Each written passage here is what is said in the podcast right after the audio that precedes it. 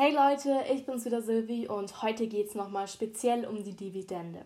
Wir haben ja schon in der Aktienfolge gesagt, dass die Rendite bei Aktien aus dem Kursgewinn und der Dividende besteht.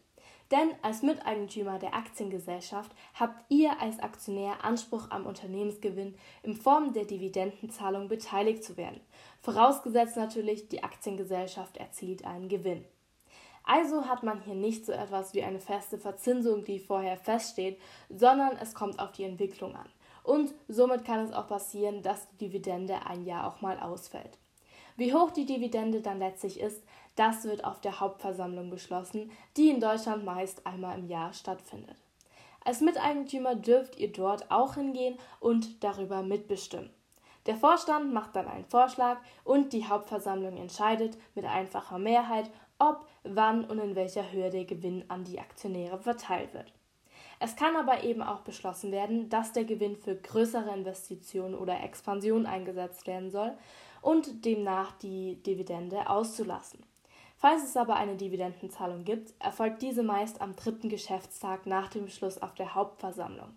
Der Aktienkurs sinkt an diesem Tag der Ausschüttung meist um die gezahlte Dividende, da dadurch die Substanz des Unternehmens entsprechend gemindert wird. Man nennt das auch Dividendenabschlag und der Kurs bei seiner Notierung an der Börse wird häufig durch den Hinweis XD, was so viel wie ohne Dividende, gekennzeichnet. Was so viel wie ohne Dividende bedeutet, Entschuldigung, das hat gefehlt, gekennzeichnet. Dass die Dividende in Währungseinheiten pro Stück angegeben wird, haben wir schon in der Aktienfolge gesagt. Auch wenn die Dividende natürlich eine schöne Sache ist, dürft ihr es nicht mit einer sicheren Verzinsung gleichsetzen. Wenn aber ein Unternehmen über viele Jahre eine gleichbleibende oder sogar steigende Dividende auszahlt, ist das meist ein Zeichen für ein gesundes Unternehmen. Die Dividendenrendite liegt übrigens oft zwischen 2 bis 3 Prozent. Und das ist natürlich ganz fein. Deshalb sollten Aktien oder Aktien-ETFs in keinem Depot fehlen. Das war's mit der Dividende. Ich freue mich, wenn wir uns das nächste Mal wieder hören.